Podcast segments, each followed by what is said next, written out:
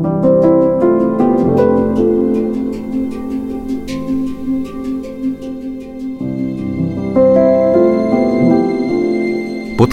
Západočeského muzea v Plzni.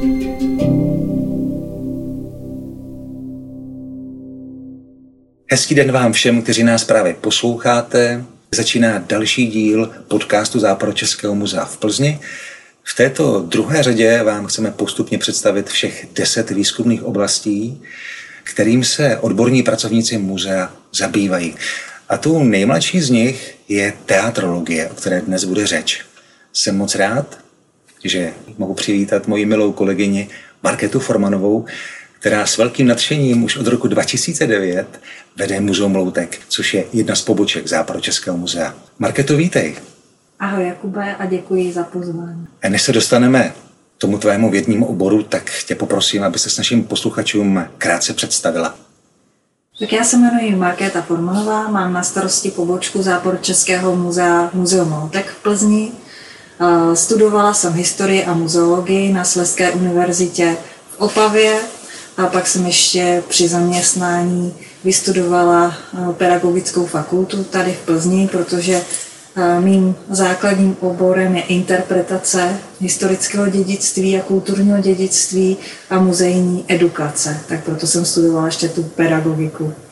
A e, prvních asi 12 let své práce jsem se věnovala dějinám průmyslu, konkrétně tady v Plzni pivovárnictví.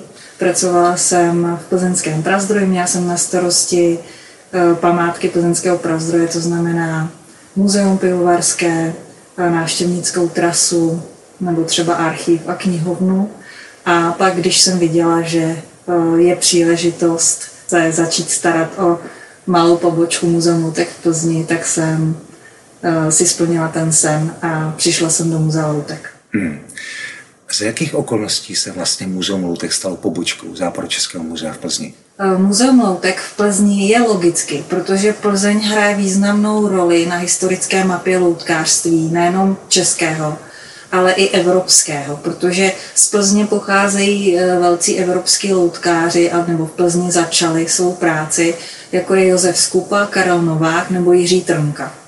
A svědomím tohoto odkazu eh, Západ České muzeum mělo velkou sbírku, která patří pod etnografickou sbírku, sbírku loutek. A dlouhá desetiletí, možná i celé století, se mluvilo o tom, že by bylo fajn to vystavit. Ale šlo zatím jenom o nějaké výroční výstavy, ale ta myšlenka stále někde uh, dole žila, až se uvolnil Eh, městský dům na náměstí, který je úplně ideální pro tu naši pobočku, protože sám ten dům historický je sám o sobě exponátem, je svým rozměrem úplně perfektní, má dvorek, má zázemí a tak město ten dům zrekonstruovalo a pořídilo eh, velkou krásnou interaktivní expozici a plzeňský kraj to muzeum provozuje a zařadil ho tedy, protože je tam prezentována sbírka Západ Českého muzea, tak jsme pobočkou Českého muzea. Myslím, že to je úplně ideální příklad spolupráce kraje a města. A ta spolupráce se vyplatila, protože v současné době už jedeme 13. sezónu a musím říct, že s velkým úspěchem, že máme velkou návštěvnost a chodí k nám celé spektrum návštěvníků od dětí přes rodiny, přes zahraniční návštěvníky až po seniory. My bychom se měli pověnovat té teatrologii, co o ní víš, čím se vlastně ta věda zabývá a jak se vlastně provozuje v praxi. Teatrologií, nebo tedy česky řečeno divadelní vědou, se zabývám těch posledních 13 let, takže se pořád považuji za nováčka, i když vlastně muzeum mám na starosti tu interpretaci a v tom už se za nováčka nepovažuji, ale divadelní věda se dělí na tři části. První je divadelní teorie, druhá je divadelní kritika. Těmto dvou oblastem my se v podstatě nevěnujeme, jenom je sledujeme. A třetí je historiografie a té se my intenzivně věnujeme, ale se specializací na loutkářství, s tím, že naše úplně ta nejužší a nejzávažnější specializace je na loutkářství plzeňského regionu s tím, že samozřejmě tuto část řešíme v nějaké konotaci s, s vývojem celosvětového nebo celoevropského loutkářství. Ty jsi tuto vědu vybrala sama, nebo to vyplynulo z toho, že jsi nastoupila jako vedoucí muzea loutek? To téma mi bylo prostě sympatické, ale když jsem usilovala o tu pozici v muzeu loutek, tak jsem ani netušila, jak až moc sympatické, protože já jako historik a muzeolog jsem vlastně připravena interpretovat kulturní dědictví různých oborů, ale musím říct, že to loutkářství mě pohltilo, protože je rozmanité a v muzejnictví skýtá mnoho příležitostí například k té edukaci. To loutkářství je vlastně jednou důležitou vývojovou větví divadelní vědy, a teď už podle mě jako dějiny loutkářství jsou samostatná v podstatě věda, eh, která se tady v Čechách eh, významně uchytila. A dokonce eh, české loutkářství bylo zapsáno i na seznam UNESCO ale tam je třeba říci, že na, je to reprezentativní seznam nemateriálního kulturního dědictví a bylo zapsáno v roce 2016. A to nemateriálního je tam proto, že to loutkářství v Čechách je stále provozováno a stále žije a to je ta věc, kterou musíme ochraňovat. A my jsme součástí té ochrany.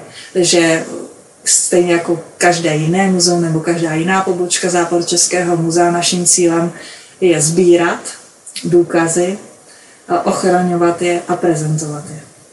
My v rámci eh, sbírání historických informací o loutkářství v plzeňském regionu, tak se soustředíme eh, na významné osobnosti toho loutkářství a ty potom důkladně studujeme a snažíme se provádět i třeba nějaký původní výzkum, jako třeba Jiřího Trnku, když si vezmu, tak nejenom, že se snažíme získat nebo mapovat jeho práci, ale eh, snažíme se i, a to se nám eh, podařilo, přestože to je velice těžké, získat do sbírky, když jsme tam neměli loutky od Jiřího Trnky, tak eh, jsme dokázali, že k nám bylo zapůjčeno velice významné diorama Jiřího Trnky Svatba u Broučku.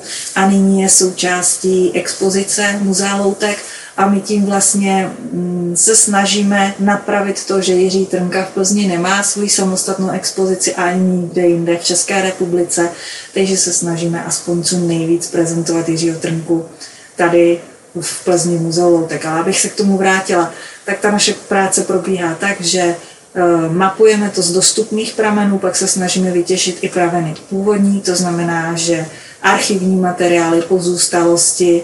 Eh, v třeba v případě Jiřího Trnky je to i kontakt s jeho rodinou, s žijícími potomky. A ty nabité informace nejenom že je uchováváme a zpracováváme třeba do publikací, ale pak je také interpretujeme a to formou jak expozice, tak edukačních doprovodných programů. Jak se vlastně podařilo získat diorama Jiřího Trnky? A to je docela takový uh, příběh, který by mohl inspirovat ke studiu historie i jiné studenty, protože e, já jsem v roce 2015 e, nebo teď nevím přesně ten rok, ještě dřív, tak jsem hledala informaci nebo hledala jsem příběh, kterým bych mohla oslavit v muzeu výročí narození Jiřího Trnky.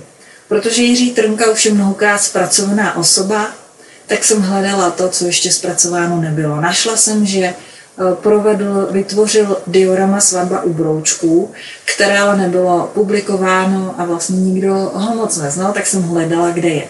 Došla jsem až do Jimramova, to je rodiště autora předlohy Jana Karafiáta a tam jsem to diorama našla v zuboženém stavu, v expozici rodáků, za to tedy nemůže jim Ramov, ale neměli jak jinak se o něj postarat. A e, třeba ta vitrína měla i mezeru, takže bylo zaprášené a co bylo úplně nejhorší, že bylo, že bylo napadené hmyzem po domluvě s majitelem dioramatu Českobratrskou církví evangelickou a po domluvě s panem ředitelem Západočeského muzea doktorem Frídou, tak jsme eh, to diorama přestěhovali sem do restaurátorských dílen, i když nakonec se ukázalo, že se tam nevejde, takže bylo restaurováno přímo v muzeu, tak v expozici, že i návštěvníci mohli vidět ty restaurátorské práce. Tak tím se zachránilo a bylo u nás tady rok vystaveno. Potom jsme ho na základě dohody s obcí nebo s městy jsem jim navrátili, ale stále jsem na to myslela, že tady v Plzni to diorama uvidí mnohem víc návštěvníků a navíc, že tady má ideální podmínky, takže nakonec jsme se domluvili a to diorama je tady vystaveno dlouhodobě. A my jsme expozici doplnili ve spolupráci s Trnkovou rodinou o velice cené loutky z dřevěného divadla. To bylo první divadlo, které provozoval Jiří Trnka. Tak teď si myslím, že máme důstojnou malou expozici Jiřího Trnky a vybavili jsme si ji i doprovodnými programy, které jsou mezioborové, takže děti i rodiny u nás mohou i ty broučky, tu míru stylizace srovnat tak jak se Trnka vyvíjel, protože on to téma zpracoval několikrát. Nejdříve jako loutky ve svém divadle, potom jako diorama, potom jako ilustrace a ty dokonce dělal dvakrát. Takže to všechno v naší expozici návštěvníci mohou vidět a mohou srovnat, jak se ten jeho výtvarný názor na broučky eh, vyvíjel. A protože máme v Západočeském muzeu i zoologické oddělení, tak jsme tam ale dali i skutečné broučky a skutečné světlušky a o nich eh, informace, tak aby návštěvníci nebo děti mohli i přirozeně vnímat, co to je ta výtvarná stylizace. Což je jako skvělé propojování těch oborů, jak říkáš sama. Výborná zpráva je, že toto diorama je součástí vaší expozice, takže je v podstatě opravdu k vidění na dlouhou dobu? Nyní to máme na 10 let, ale s možností hmm. prodloužení. Jak je to vlastně nákladná věc, restaurování takového dioramatu? My to ekonomicky nemáme vyčísleno, protože se jednalo o práci našich vlastních restaurátorů ze Západočeského muzea, ale je to titěrná práce, protože diorama je plné přírodních materiálů. Trnka tam využíval i sušené květiny, využíval klích, který právě napadly ty skuteční brouci, takže to byla velice titěrná práce, která se ale podařila. Eh, poslední ohříšek, který jsme řešili ještě v loni, bylo osvětlení. To diorama mělo původní osvětlení, které dělala Trnka v roce 39, přirozeně už eh, neodpovídalo dnešním normám, takže to osvětlení jsme tam nechali, aby ho v budoucnu eh, badatelé mohli vidět, ale zároveň jsme ho nahradili moderním osvětlením, které nehřeje, protože je důležité, aby to diorama bylo v bezpečných podmínkách a zároveň barevně svítí tak, jak to Trnka chtěl. Hmm. Nedílnou součástí většiny muzeí je sbírkový fond. Ty už se tady o něm trochu mluvila. Eh, jak je na tom v tomhle ohledu muzeum Loutek, čím je specifický? Já bych mohla říct, ale musím to pak dovysvětlit, že Muzeum Loutek v Plzni pobočka nemá žádnou vlastní sbírku. Je to pravda, ale máme tam zapůjčenou část podzbírky Zápor Českého muzea v Plzni, etnografické podzbírky a e, takže loutky ze sbírky etnografické jsou uloženy v našich depozitářích a e, my máme na starosti tu jejich ochranu a jejich prezentaci.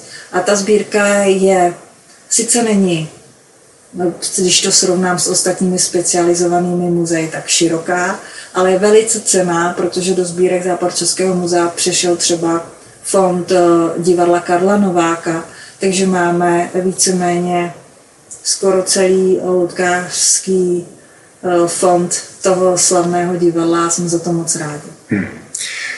Ty si sebou dneska na natáčení přinesla celou řadu knížek, publikací. Můžeš nám je krátce představit. Jako předpokládám, že to jsou konkrétní výsledky vaší nebo tvé vědecké práce. Ani vlastně nevím, jestli té vědě se věnuješ ty sama nebo celý ten tvůj tým. Ty knížky jsem si přinesla jako taháky, abych měla o čem mluvit. A samozřejmě, že se tomu nevěnuji sama. V současné době mám, máme v muzeu Loutek eh, výborný tým, sehraný, musím to zaklepat. A e, mimo mě tam pracuje ještě kurátorka Veronika Plachá, která se věnuje eh, té vědě z toho historiografického hlediska a edukátorka Jana Košová, která se věnuje edukaci a interpretaci. A společně eh, se tedy snažíme starat nejenom o muzeum, ale i eh, pořádat nebo tvořit výstavy, které potom třeba kolují i po jiných muzeích. Ty tu už několikrát zmínila slovo edukace. Předpokládám, že mnozí vědí, ale přece jenom ne všichni, třeba to význam toho slova znají. Edukovat znamená? Edukovat znamená vzdělávat. A dříve nebo současně se používá i slovo vzdělávací programy, edukační programy, to se mění, ale znamená to to stejné. Ale není to jenom vzdělávání nebo edukace dětí třeba ze škol, ale jedná se o edukaci všech vrstev. Takže my, když se věnujeme edukaci v oblasti loutkářství, tak si nejdříve, když to řeknu jednoduše, tak si rozdělím, rozdělíme naši cílovou skupinu těch příjemců, těch diváků, návštěvníků, si rozdělíme podle toho do skupin a vyjdou nám z toho třeba rodiny s dětmi, s malými dětmi, pak nám vyjdou děti ze základních škol. Z prvního stupně ten máme tady vzhledem k tomu eh, vývojovému sprintu těchto dětí rozdělený ještě na dvě skupiny, na mladší a starší první stupeň, pak máme druhý stupeň, třetí stupeň, stupeň pak máme rodiny s dětmi, individuální návštěvníky, zahraniční návštěvníky a seniory. A nad každou touto skupinou se zamyslíme a zjistíme, co je jejich charakteristikou, Eh, co mají rádi, jak vnímají. Když to třeba schrnu, aby, aby to posluchači dobře pochopili na příkladu, tak třeba eh, čím jsou děti menší, tím více ty informace vnímají přes své vlastní smysly, takže si potřebují všechno zkusit, sáhnout si na to, pochopit to přes eh, tu akci svojí. A třeba seniori zase potřebují většinou, aby mohli komfortně číst větší písmena, a zase jsou schopní třeba strávit mnohem větší dobu u jednoho tématu a chtějí těch informací víc a jsou specifické oblasti, které je zajímají. To jsou třeba rodinná divadla. Takže takhle se nad každou tou skupinou zamyslíme a potom pro ně vytvoříme program. A v muzeu máme ty programy rozdělené ještě podle eh, toho, jak je provozujeme, a to jsou programy lektorované, ty jsou třeba pro ty školy, to právě edukátorka a u nás i průvodci, všichni, protože máme velkou návštěvnost, tak u nás uh, provází a dělají lektory i průvodci naši. A tak uh, ty mají potom programy, tyto skupiny, které provází lektor, máme edukační pomůcky, máme i nějaké pracovní listy, máme i divadlo a tam si potom ta celá skupina pod vedením lektora uh, něco vyzkouší ale pak máme velkou skupinu programů, které jsou buď samoobslužné nebo jenom s malou pomocí a ty jsou právě třeba pro rodiny s dětmi, abychom jim pomohli si hezky užít tu expozici muzea, všimnout si různých zajímavých detailů a prožít tam pěkný rodinný čas. Nejenom v muzeu, ale třeba v létě i na dvorku. Naše povídání se pomalu chýlí ke svému závěru, proto bychom tu určitě měli zmínit nedávno ukončený vědecký projekt, který jste řešili v rámci interní grantové podpory Můžeš nám ho krátce přiblížit? Protože muzeum se otevřelo v roce 2009 a hned jsme se té edukační činnosti začali věnovat, tak jsme měli už pocit, že můžeme to schrnout a vytvořili jsme projekt, který se jmenoval Metodika edukace v muzeích a expozicích zaměřených na loutkářství. Tou naší cílovou skupinou Eh, jsou malá a regionální muzea, protože víceméně v každém regionálním muzeu je nějaká část fondu, kde jsou loutky, ale málo které muzeum má tu možnost, jako my, se jim přímo věnovat, takže v této, eh, z toho programu vznikla příručka, která těmto muzeím by mohla usnadnit tu práci s loutkami, s jejich vystavováním a hlavně s jejím interpretováním s edukací. Vzniknul i web, který můžou používat třeba i družiny nebo zájmové kroužky, výtvarné kroužky, eh, kde jsou návody, co mohou děti tvořit. A zároveň jsme tím uzavřeli nebo schrnuli tu edukační kapitolu našeho muzea, udělali jsme si v tom pořádek a eh, posunuli jsme to i na takovou odbornější úroveň, protože jsme díky tomu projektu spolupracovali i s muzejním centrem edukace v Brně, a s Muzeem loutkářských kultur v Chrudimi a s Národním muzeem, takže vlastně a s divadelním ústavem, takže vlastně se všemi institucemi, které se, a z DAMu, abych ještě nezapomněla, které se loutkářstvím a historií loutkářství zabývají a e, dali jsme ty naše poznatky dohromady a z toho vznikla ta publikace a ta webová stránka. Markéto, poslední otázka ode mě. Máš nějaké bartelské plány, sny? a mám spoustu badatelských plánů, a protože mě to nesmírně baví. A teď eh, vlastně, protože přes to první diorama, jak jsem vyprávěla, jak jsem našla to trochu zapomenuté diorama Jiřího Trnky, tak jsem při tom výzkumu v Národním archivu zjistila, že pro světovou výstavu v New Yorku v roce 1939 nebylo vytvořeno jenom toto eh, v poměru k tomu druhému malé diorama, ale ještě jedno větší, o hodně větší, devítimetrové diorama, které stačilo odjet do New Yorku. Bylo na téma inaugurace George Washingtona a bylo to představení umělců a řemeslníků mladé Československé republiky, která se chtěla představit i tímto způsobem v Americe na té velké světové výstavě v New Yorku. Takže eh, jsem toto diorama také popsala a, publikovala v knížce a stále ho hledám ve Spojených státech, protože stále věřím, že po likvidaci té výstavy v roce 1940 se třeba celé nezničilo a někde jsou ty figurky, kterých tam bylo 250, ještě někde možná uschovány. No a přes tato dvě diorama jsem se uh, dostala k tomu, že vlastně zkoumám, co to je diorama, a protože i v muzeích se uh, dioramaticky uh, představují různé třeba věci z biologie nebo z paleontologie, tak teď to diorama, hlavně loutkové, ale i obecně zkoumám a snažím se vlastně zkoumat ty historii, jak loutky byly vystavovány, protože loutky tu svoji funkci, to své kouzlo získají až tou animací, když s nimi někdy manipuluje a někdo uh, vlastně oživuje. A to v muzeu je velice těžké, když je loutka ve vitríně, tak eh, my se snažíme v našem muzeu, aby nebyla jenom ve vitríně. Diváci ji mohou vidět v akci loutky a zároveň si sami mohou tu akci udělat. Ale vlastně to diorama je takovým nějakým mezistupněm, eh, třeba i virtuální reality nebo tak, kde se ten umělec snaží vyjádřit ten děj, příběh nebo pohyb, takže eh, to já teď zkoumám. Hm. Ty jsi tu teď otevřela několik témat, která si myslím, že by obstála pro samostatný podcast. Moc ti děkuji za všechny informace, věřím, že zaujali i posluchače. Já jsem tě to opravdu bedlivě poslouchal. Vám, milí posluchači, děkuji za pozornost. Já taky děkuji za pozornost a ještě jednou děkuji za pozornost. Mějte se moc hezky. thank you